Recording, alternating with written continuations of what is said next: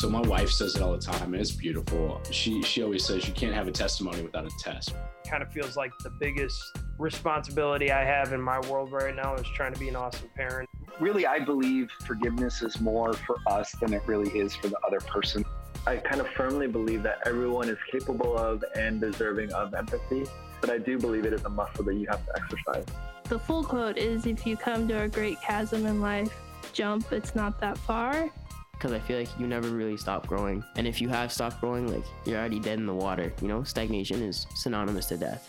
You are now embarking on the imperfect experience.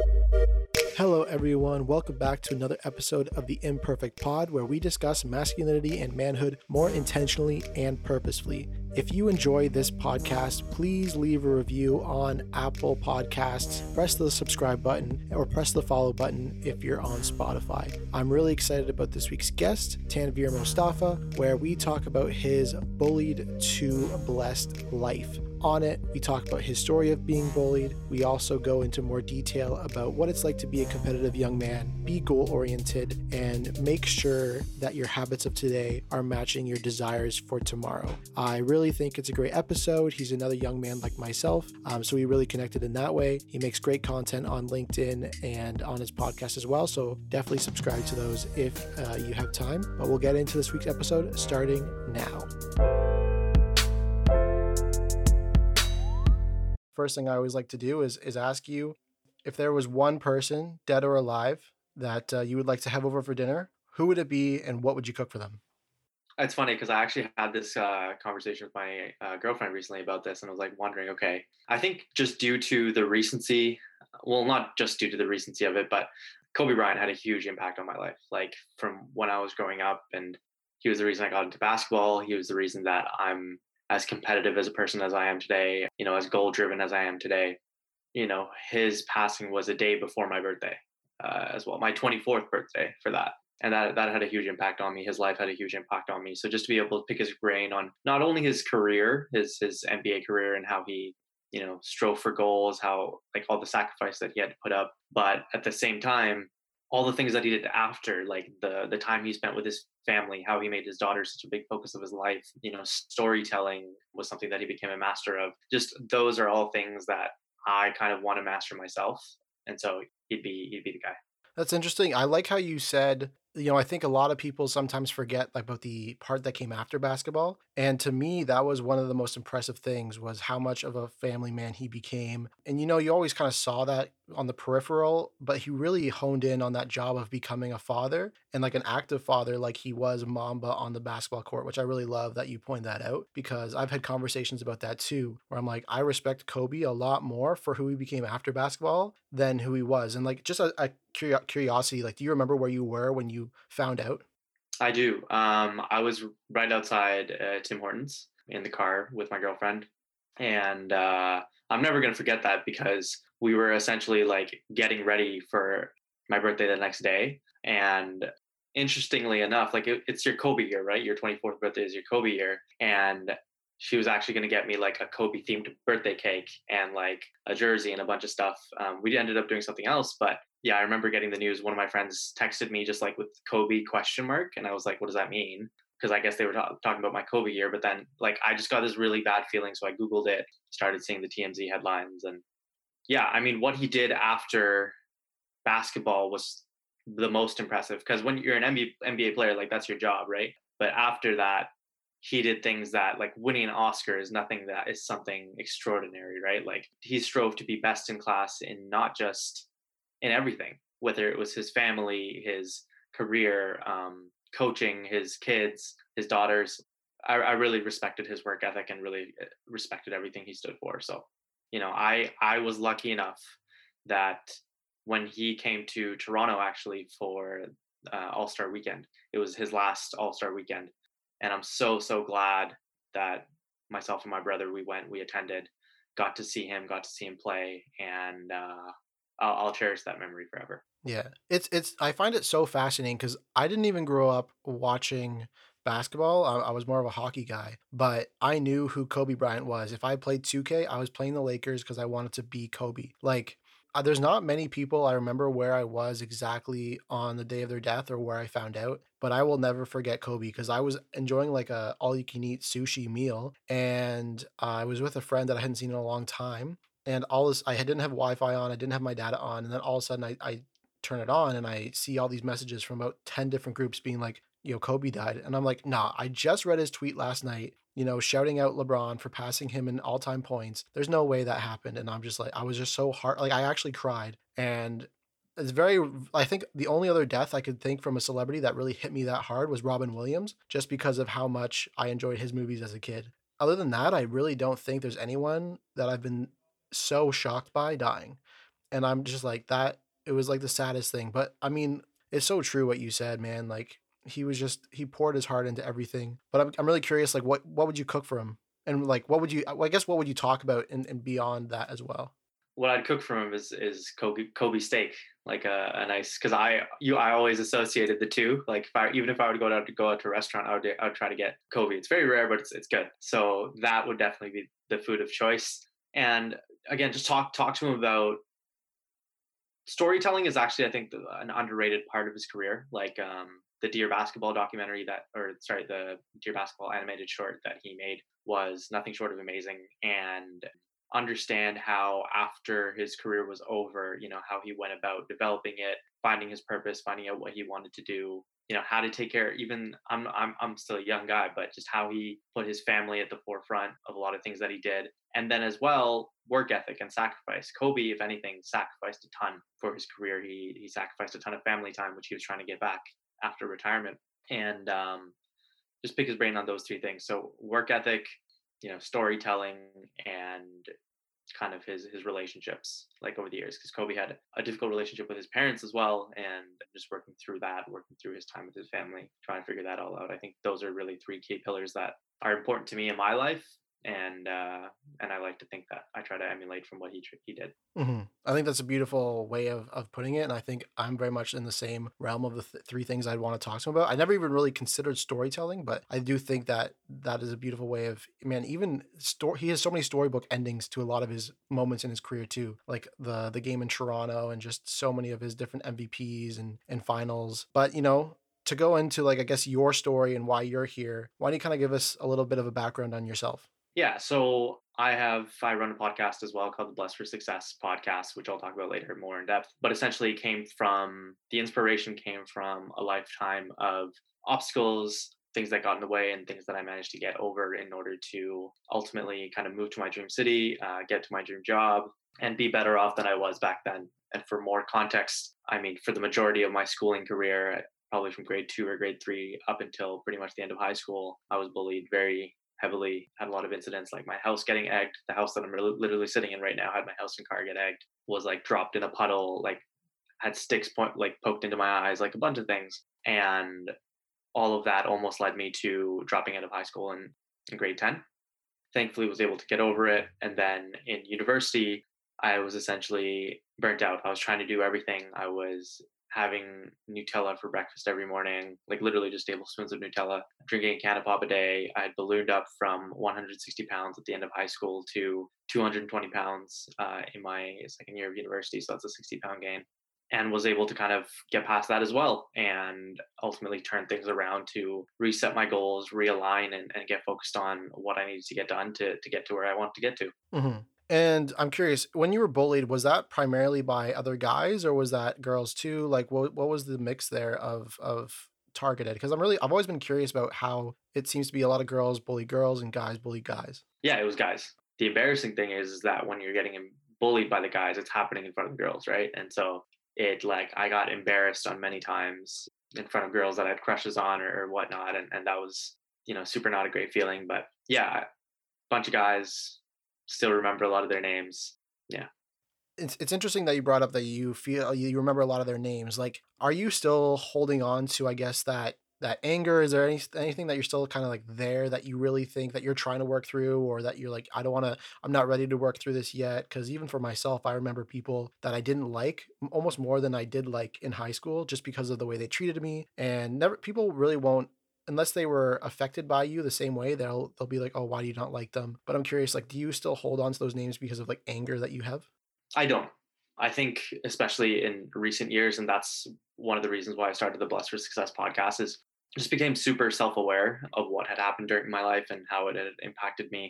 Like I forgive, but I don't forget, and that's that's why I say I remember the names. Is just I just don't forget what happened. You know, one person that I actually drew inspiration from to kind of get over everything that happened was George St. Pierre. So George St. Pierre is a UFC fighter, retired as a question mark right now, but um, he also had bullies when he was a kid and you know severe bullies a lot of beat downs a lot of things and he realized many years later that this in, the individuals bullying him were like abused by their parents like physically beat and um, you understand that bullies are a product of their circumstances it's not necessarily an excuse but they are a product of their circumstances and they need the right support system the right system surrounding them to not be the way they are you know, I've been a bully at times. Everyone's been a bully usually at some point. I know when we would have assemblies, everyone would be like, who's been a bully? Everyone would raise their hands. Who's been bullied? Everyone would raise their hands. So everyone's done it, but some are worse than others. And George St. Pierre had a really good story where he was kind of like driving in the streets and this guy came on on his windshield and like kind of knocked. And then he noticed there was this the main kid, like the main bully that used to bully him from from when he was a child. And the guy was like asking for money. George St. Pierre was like, What are you doing here? Why are you you know, begging. You're, you're, like a you're a handsome guy. Like you could be getting a job. And he's like, oh man, like you must like he was scared. The guy was scared. But George was like, in that moment, you know, I knew like I don't have anything against him. Like it's just a product of circumstance. And later, that bully ended up coming back and actually thanking George St. Pierre for for encountering that encountering him that day and you know, providing him some encouraging words and stuff. And he, he ended up getting a job. Yeah. I think that's so interesting too because I've had a guest on before who talked about his uh, bullying experience, Troy Rice, but he talked about how like he always was super empathetic to the bully because he knew that there was probably some situation going on in their house about you know maybe typically it's it's something to do with uh, a parent or some sort of emotional shadow or or cloud over themselves in their life, and so I think it's really interesting that you brought that up as well because it's a very empathetic, sympathetic response to that. And did you have that? That when you were younger, or is that something that you grew to do?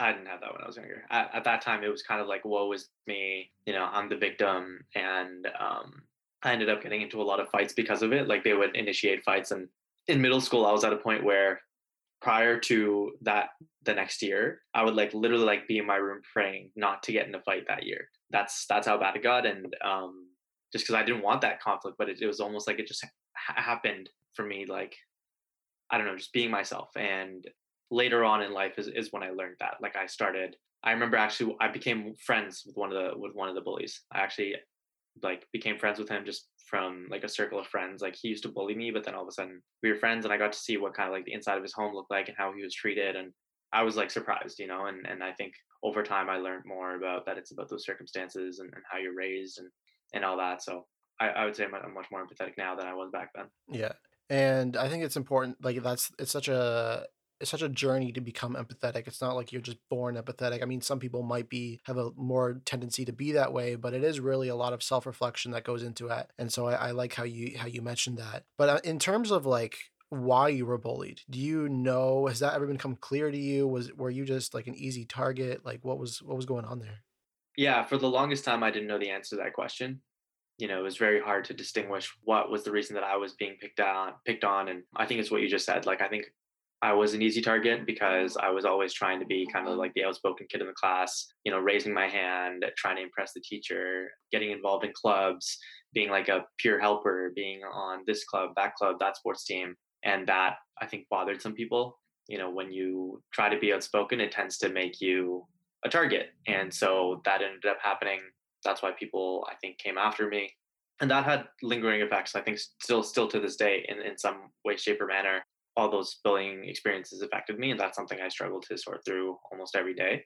But I, I'd say that's the reason in regards to you mentioned how you know the more you get attention the more hate you're going to get just like the way it works um, is that something that you've grown to learn and accept in your life is that you know you will have people that don't like you have you struggled with being like a people pleaser because of your bullying experiences kind of what's your thought process on that now Yeah, I think two things. One is you realize that you just absolutely can't please everybody. And then number two, like one of the maybe it's not a good thing, but kind of one of my favorite quotes is, you know, you're not growing fast enough, you don't have any haters or something like that. It sounds something like that because, you know, the more you grow, at least in terms of let's say personal brand or in terms of acknowledgement, the the more that you're going to get people who disagree with you. And that's just that's just a matter of mathematics, uh, really. And so you know the more you put yourself out there the more likely you are to attract more eyes the more likely you are to attract people that relate to you and you know say positive things about you but equally that may say negative things about you or may not like your perspectives. Yeah it reminds me of that quote it might be if no one hates you then you're not strong enough in your convictions or something like that. It's like you're not you're not you're just swaying too much you're playing too much middle and i think a lot of people don't like that people feel more passionate about loving someone than just liking someone and and people feel more passionate about hating someone than just like disliking someone. I've, I've always found that that human psychology really interesting how we levitate to that and because i've i've had the same experience with like um people like gary vee where i'm like man this guy's so annoying but i've also had experiences where i'm like i love this this guy's message at the same time. Like there's just so much there where it's like i i agree with some parts of him and i disagree with some parts but he promotes this active idea that like you can hate these things about me but this is is who I am, and I uh, I respect that because of it. And so I'm like, okay, I just won't watch his content around that. I just won't listen to him around this idea or this subject. But a lot of the things that I do for my podcast and I do in my personal life, I would say attribute to that idea that I'm just going and being me, which he's obviously not the first person to say that, but he's definitely someone that I've watched for a long time and then grew finally enough confidence to be able to do it for myself. And I still like have those messages where I typically lean away from him, but it, I can't not trace it back to him. Like it almost always comes back a lot of it to him, which I'm, I'm sure like we've had the conversation about him being a mentor to you as well. So I'm really interested in your in your perspective on that. I've actually met Gary, I think, three times in my life. Um, and on one of those occasions, I had the opportunity to be security guard for him for a day. I was volunteering at a conference uh, called Haste and Hustle, at which he was the keynote speaker. And uh, I was assigned to be his security for the day and just kind of help him and his team navigate the day, get them anything they wanted, and make sure that people were weren't spending too much time with him essentially because he had to get through a lot of people, sign a lot of books, so on and so forth. And I took that opportunity to observe because you know i take my whenever i'm given a job i take my job seriously. I didn't want to ask too many questions. I didn't want to chat him up or anything like that. I really just wanted to observe because the two previous times that i had seen him i had had the opportunity to talk to him and pick his brain a little. And i mean his brain is literally on the internet. Like you can get whatever advice you want to get to him online get from him online unless it's like a personalized business question. But i thought okay uh, now i get to see gary in his element. Let me let me see what he does. And the most shocking thing to me was it was two things. One, it was his energy for like a long day, like a 10 hour day. He had almost what it seemed un- unlimited energy, barely eating, constantly speaking to people, uh, constantly moving to place from place to place. So that was like really shocking. And then number two was the undivided attention he would give every single person speaking to him like it really astounded me because sometimes there'd be someone talking to him and we would be rushing that person away but he would be like, no, no, wait, and then would continue to address their question and continue to kind of add some conclusion to what they had asked and was doing that for almost every person. And I was like, this is amazing. You know, for someone who's so in demand, everyone's already always wanting to pick his brain, ask questions. He's giving every single person undivided attention and giving it to them with the utmost energy, you know, not lazy, not not minced words, like just full on energy. And um, since that day like those are two things that i try to implement in my life like trying to figure out how can i increase my everyday energy and when i'm speaking to somebody how do i give them my undivided uh, attention? Yeah. I think that last one is really something i'm trying to work on too because obviously in such an age of distraction there's just so much going on. We're like okay this is this is not worth my time. It's a really selfish idea to not give someone your full attention. And the last the last guest i had on as well alan stein jr he talks about that as well. He's like, you have to, you have to be fully present in the moment, live in this. And I'm not sure if he's going to be the last guest that I had on when I figure out my schedule, but it's just like so true how we need to be disciplined enough to live in the moment. But kind of like building up to the moment, even where you met Gary Vee and you've had these opportunities, you know, you talked a lot about how you were the go getter in class and then kind of bullying took you away from that a bit. But when did you kind of realize that these moments of being involved were really a strength that you had? And why did you keep going through that even though you were bullied for it? I think it actually helped me escape the bullying a little, to be honest. Um, I was always a go getter. That's something that my dad taught me just ambition and kind of having goals and, and going after them. And, and hard work reaps rewards is always something that I was taught. But it was also slowly but surely, I was getting more and more involved. In, in high school, especially in grade 10, when, when I wanted to drop out, that was the year that I played, at least, I think, 10 sports that that school year. So yeah, it was crazy. Super busy, got me super involved. I also had a goal that year of being athlete of the year. So, you know, it helped me escape from the bullies essentially. And one thing that I'm not proud to admit either was when you're bullied like that, I also didn't I like didn't want to come home because I didn't want to bring the shame of being bullied home. And I knew that if I were just at home, I would just like be depressed and like be like, you know, in a, in a bad state of mind. So I used all these extracurriculars not just to try and achieve my goals but to distract me to, to take me away from all of that and what's crazy is that you know after after all of that one of my main goals in high school was to become co-president in of my high school and thankfully i ended up succeeding succeeding in that and that's actually when the bullying stopped because people kind of saw that they really couldn't say much to me anymore because of what i had been able to become despite being bullied and that was a super proud proud moment in my life. However, when I got into university and all those extracurriculars, like especially the sports, weren't there as much anymore, that's when my mindset shift started falling off the wagon. I was still getting involved. I was still I was working I think 3 jobs at one point. I was a part of multiple like case studies clubs, Enactus, which was like a worldwide um, social enterprise organization that I was a part of. I feel like that's where I know you from. Possibly. Because I was in Enactus Laurier and I went to like South Africa. I went to. I went to South Africa. I went to Vancouver. Um, nice. The, the World Cup in Toronto. I feel like I knew, like I feel like I recognized you, but I wasn't sure from where. But it may have been the okay. What You were you went to U of Ottawa too, right? Yeah. That was the year you you won. Yeah, and we went to Worlds. Yeah. Yeah. So, okay. So that's how definitely how I recognize. Yeah. There you go. Okay, Small world. Small world. yeah. I was, I was, like, I definitely know this guy from somewhere, but I, I we must have met there because I'm like, this guy seems super familiar from a university event. I just don't know which one. Mm, we must have met, met at Worlds or something because I remember the the teams from Canada were were super few, but we all met and, and hung out. So nice. That's super cool. Um, but yeah, so in university, especially when the sports started hitting the wayside, that's when the weight gain started happening. That's when I really started whatever I I really started letting whatever I could fill my calendar with like get in the way. When you're in high, when you're in grade school or high school, your day is structured, right? Like you have your all day school. Whereas in university, the classes are different time slots, and you can put like club work in between. You can put work in between, like whatever it may be and it wasn't really until second year end of second year when i was burnt out i had a breakup was feeling like a zombie every day was at the peak of my weight gain that i realized i had to kind of quit everything and restart from zero like okay what are my goals what do i want can i get in shape like all those things were where i had to kind of reset and and that was the moment where i realized like okay now i got to put the pedal to my metal and pedal to the metal and, and go after the goals that i've always wanted and, and that I have a question regarding the presidency at your high school. Was that voted for by the students or? Yes. So I find it super interesting that you were voted in, even though you were bullied so heavily. Like it's like that you'll be bullied in in the um in the open, but behind like you know deep inside of everyone, they know that you are someone that they respect because of your go getter attitude. So I, I really find that re-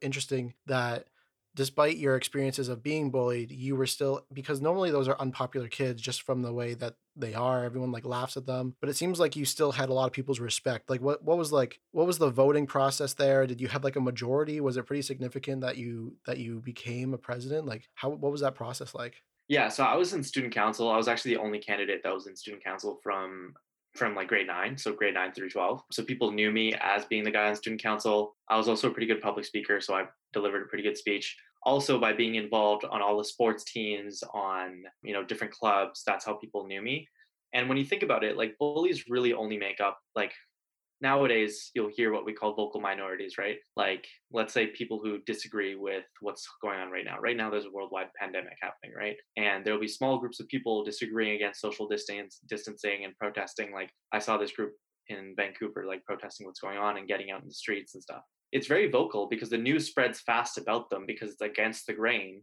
but it's a small minority. So it doesn't really reflect the opinion of the majority of the people. Same thing goes for bullies, right? There's a small they're a small minority because they're against the grain they are loud but they don't reflect the opinions of the majority of the group. So you know by being involved by you know being myself and, and finding people that i could relate with and making great friends who helped me and supported me that's ultimately how i got to where i wanted to get to and that kind of showed that despite the bullying i wasn't going to be put down. Yeah, and I really like that that attitude and that you recognize that because I think a lot of the times, and I also liked how you pointed out how there was still this shame to you and you didn't want to bring that home because I think a lot of the times for for when I was in high school, I really hated my high school experience for a lot of reasons. I wasn't really bullied too much, but I was like my background is that I was homeschooled till grade nine, so I only knew people in like in high school that I'd played like hockey and, and baseball with in the summers, and and maybe through some church experiences. But when I got to high school, I'm like oh, everyone has all these different cliques, uh, so it really took me a long time to fit in, and so I always kind of took that shame home, but I put it into video games. I didn't really put it into being part of the school, and I, I really look back on it as like an unhealthy way of filling that void. But even for you, there was a lot of the reasoning behind what you did was maybe unhealthy, but in the long term, it provided you with opportunity that really allowed you to shape uh, yourself in a lot of ways. And it, to me, it's like the same thing as going to the gym. Even if if you're bullied for being overweight and that makes you go to the gym, at least your health is still. At least there's still progress and learning behind that. For me, playing video games, there wasn't a lot of it. And like that's one thing I really wish I could take back. And I think it's all about how you can use those things, even though you didn't realize maybe in the time that you were learning and growing through it. I think it's still admirable that you're like, and obviously shame isn't something that anyone wants to feel, but I think it was a really good way to channel that, if that makes any sense. Absolutely. I mean, shame definitely isn't something that anyone wants to feel. And there would be nights where even if I didn't have a sport that night, like if I if I didn't have a sport, I would like stay in our like our student council office after hours for like two three hours just like doing random stuff whether it was like schoolwork or, or watching youtube videos we even had a, like a gamecube in there so i'd play gamecube for for however long and i would just chill and then i would take the bus home but I actually wouldn't walk into my house. I would just like walk around the neighborhood, walk around the park, like just so I could just like literally come home, go to bed, go to go to school the next morning. Because I, I I just felt like if I left myself vulnerable, like to to just sitting around the house and thinking, then it would it would get to very dark places that I didn't want it to. And so that's how I kept myself distracted. The issue with that was, and like you said, was you know when you join sports or stuff it's structured for you like it's kind of set up for you. Whereas once you get into being a, a, real adult you have to create the structure for yourself. And that's when i ran into the biggest barrier like how do i create structure in my own life without having other people do it for me? And that's when things really fell off the wagon. I burnt out. I came into every day going to work going to school feeling like a zombie pretty much you know almost passing out in the middle of a school presentation. It was embarrassing. And and and that's when i tried to take control and so, how did you kind of get control of that? Because, like, obviously, you know, when I went to university, it's very easy to fall into really bad habits, like awful habits, whether it's sleeping, whether it's eating, whether it's because you do have all that control that all of a sudden you you have. It's like just thrust upon you. So, how did you kind of get over that, and how did you grow through that to now the point where it's like, like, have you become comfortable with those thoughts? Are you still trying to like uh, run away from them? What's what's been your process through that? Mm-hmm. I'll answer that last question first. So, yeah, I, I'm I'm comfortable with those thoughts. I've actually very much come to terms with everything that's happened, and that's part of the reason why I was able to start the podcast is just to be able to acknowledge what's happened to me. The the comment that I just made to you now about walking around the neighborhood, I actually didn't re- remember like it was locked back there, kind of in like a vault, but I actually didn't remember that happening until I recently started to acknowledge what had happened and what are the chain of events that that led me to being the way I was back then. I do think, however, it led to lingering effects like I, I used to be a very very social person like very outgoing and i think part of that has diminished essentially before i used to get my energy from other people.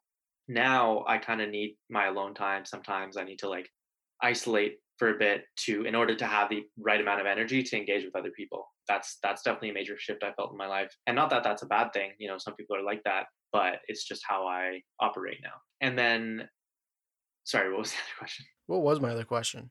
Like, I guess, what was your, what do you, I really don't remember, but I really wanted to go on that point there. We'll just switch it up anyways. There was a point you made there about, um, oh, now I can't remember that one.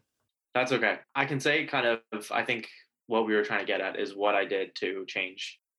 So, what I did to change, it was a few things. One of them was right away, like quitting everything that I couldn't control. So if there were meetings in my schedule, if there were clubs that like needed meetings at certain times, I can't pick when those meeting times are. I can't pick when those day times are.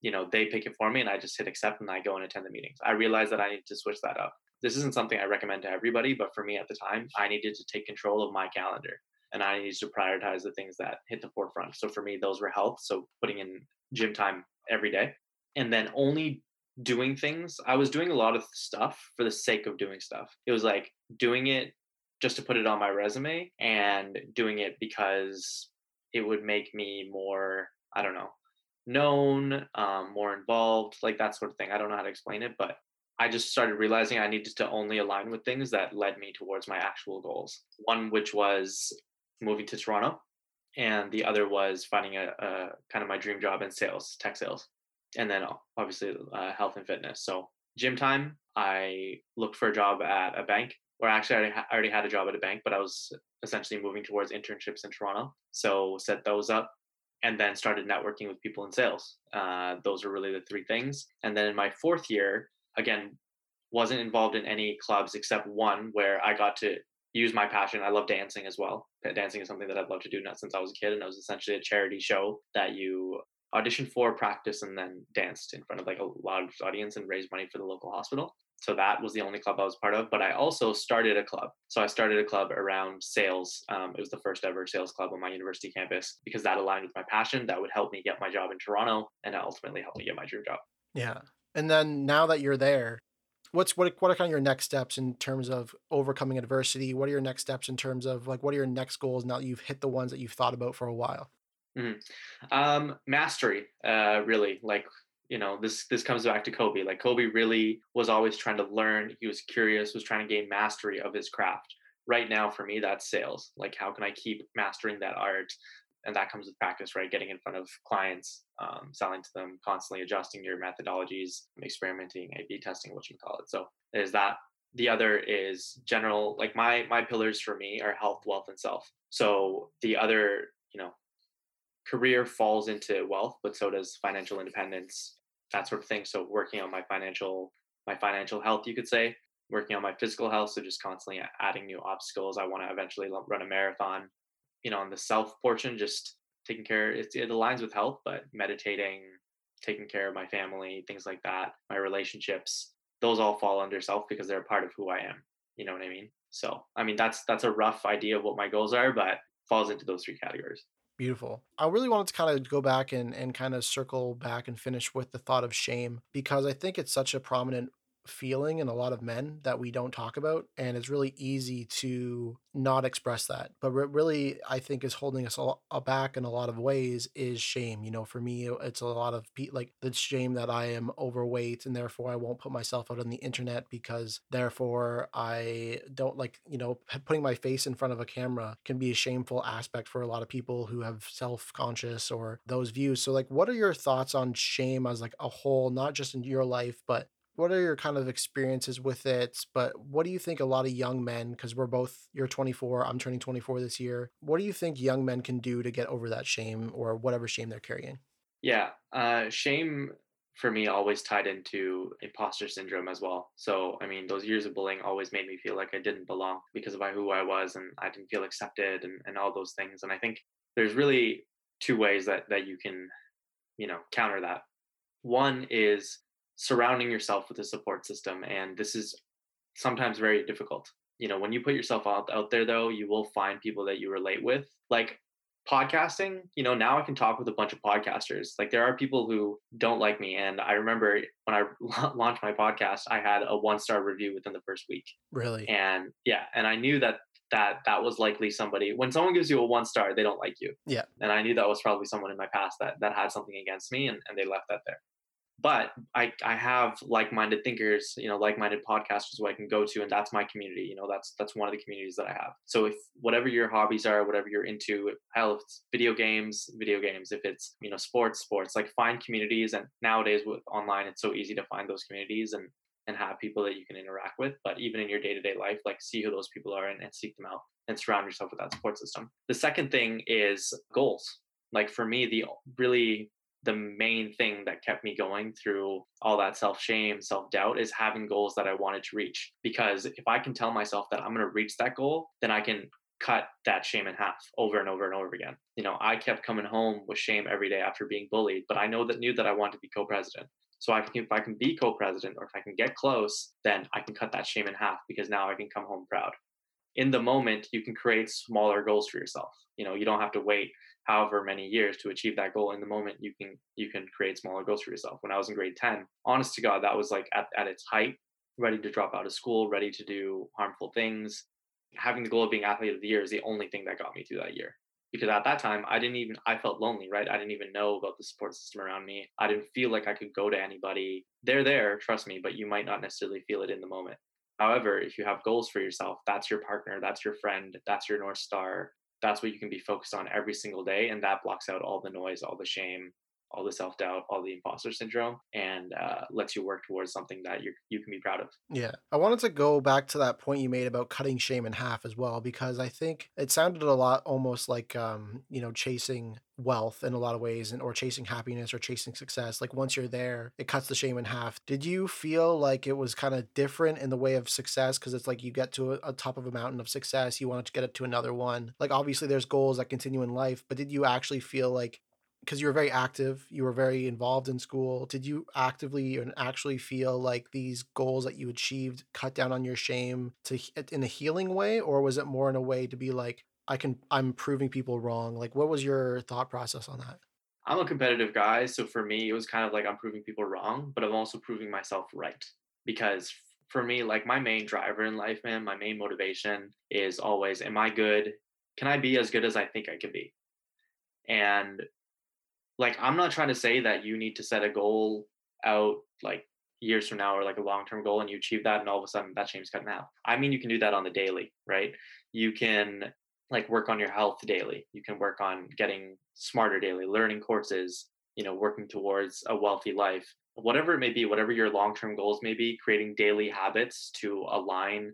I have a whiteboard in my in my room back here that says are your habits today on par with the dreams that you have for tomorrow and I think that's a super powerful.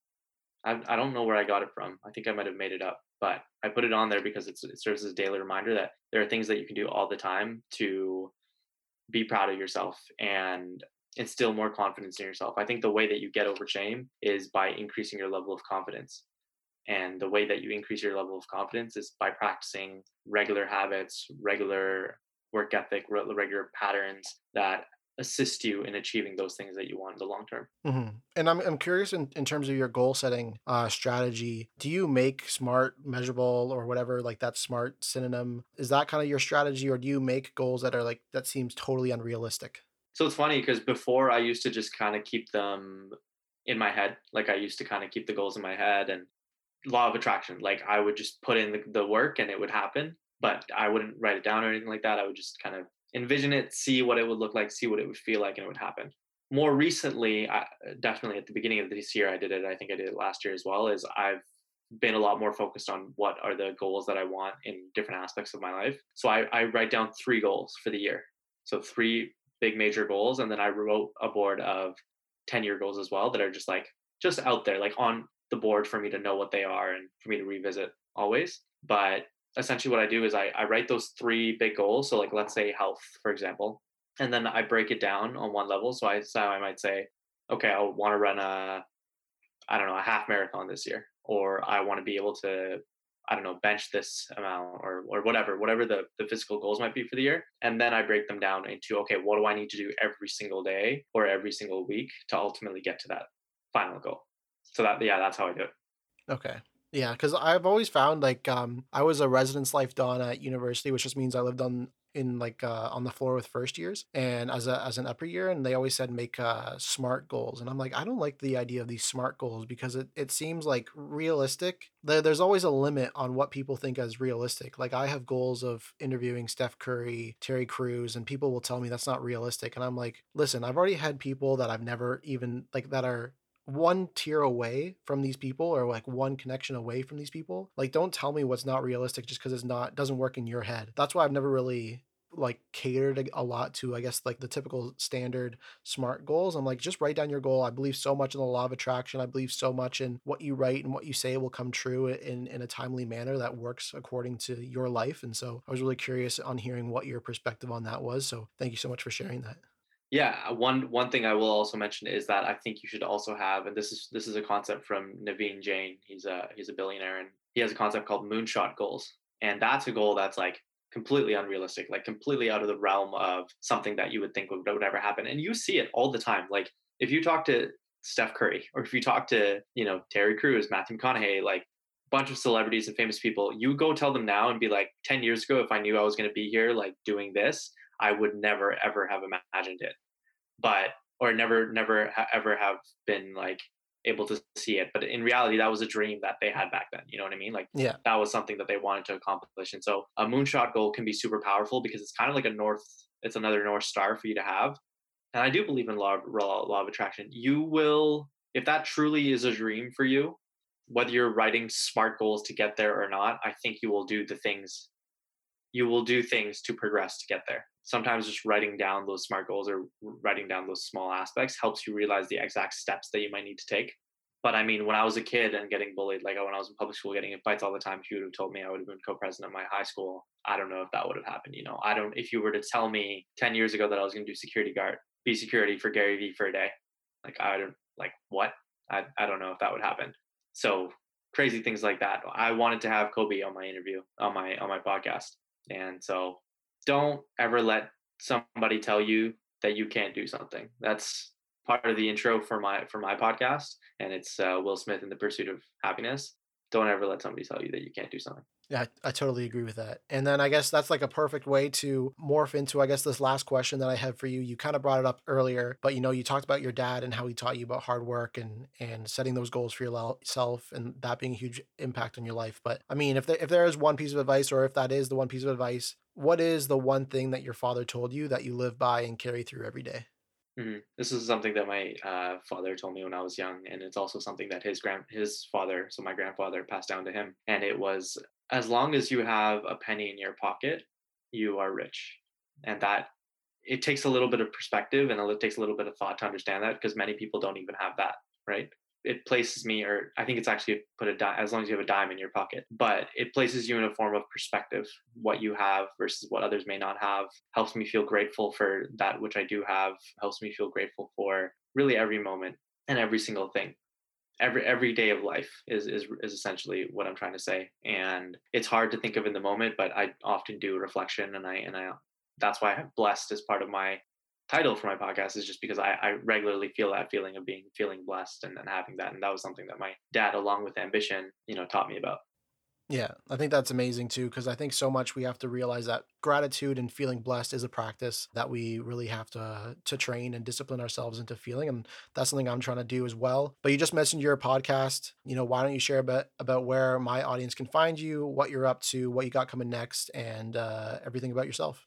Absolutely. Podcast is called Blessed for Success podcast. It's all about overcoming life's obstacles, adversities, um, everything that kind of gets thrown your way to ultimately overcome it and be successful on the other side. Season three is coming up. I just had season two launch with a different episode coming out every week. Episodes with individuals like Mark Metry, Armando Cruz from Miami. Great list of upcoming guests. And you can find me on Instagram at Blessed for Success PC. Find me on LinkedIn, LinkedIn where I'm the most active, Tanveer Mostafa yeah, those would be those would be the spots, and you can listen to the podcast on Spotify, iTunes, anywhere that you listen to podcasts. Perfect. Tanveer, thank you so much for joining me on the Imperfect Podcast. I appreciated your insights about shame and bullying uh, a lot. Um, I think it's very wise to have a, another young man come on and, and talk about those vulnerabilities in a very authentic way and definitely to share those tangible ideas about goals and whatnot is going to be very valuable for my audience. And it's inspiring to see um, what you're doing. And it's so funny that we're both, we've both been in the same place at the same time together. I think I definitely recognize you from there. We finally figured it out because we'd been having that conversation before, but I'm really happy that you could be on my podcast and uh, excited for it to come out and for everyone to listen.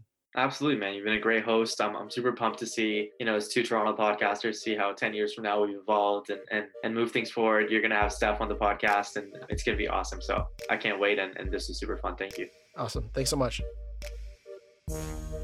Thank you, everyone, again so much for listening to this week's episode. I'm excited to share that I've seen some growth over some listens for this podcast over the last few weeks, and I'd really appreciate it if you could please leave a review on iTunes. Press the subscribe button if you're on Spotify, press the follow button, go to my Instagram, The Imperfect Pod, follow me there for some clips and quotes that you'll see from the weeks as well as past weeks, and make sure that you check out Tanveer on social media. You can connect with him on LinkedIn under his name, Tanveer Mostafa. You can follow him on Facebook, um, but make sure to definitely check out his podcast. He releases great content both there and on LinkedIn. So that's why I would recommend that you check those out. And I appreciate him so much for coming on this week, or yeah, this week's episode. As always, thank you everyone so much for listening, and I'll see you all next week.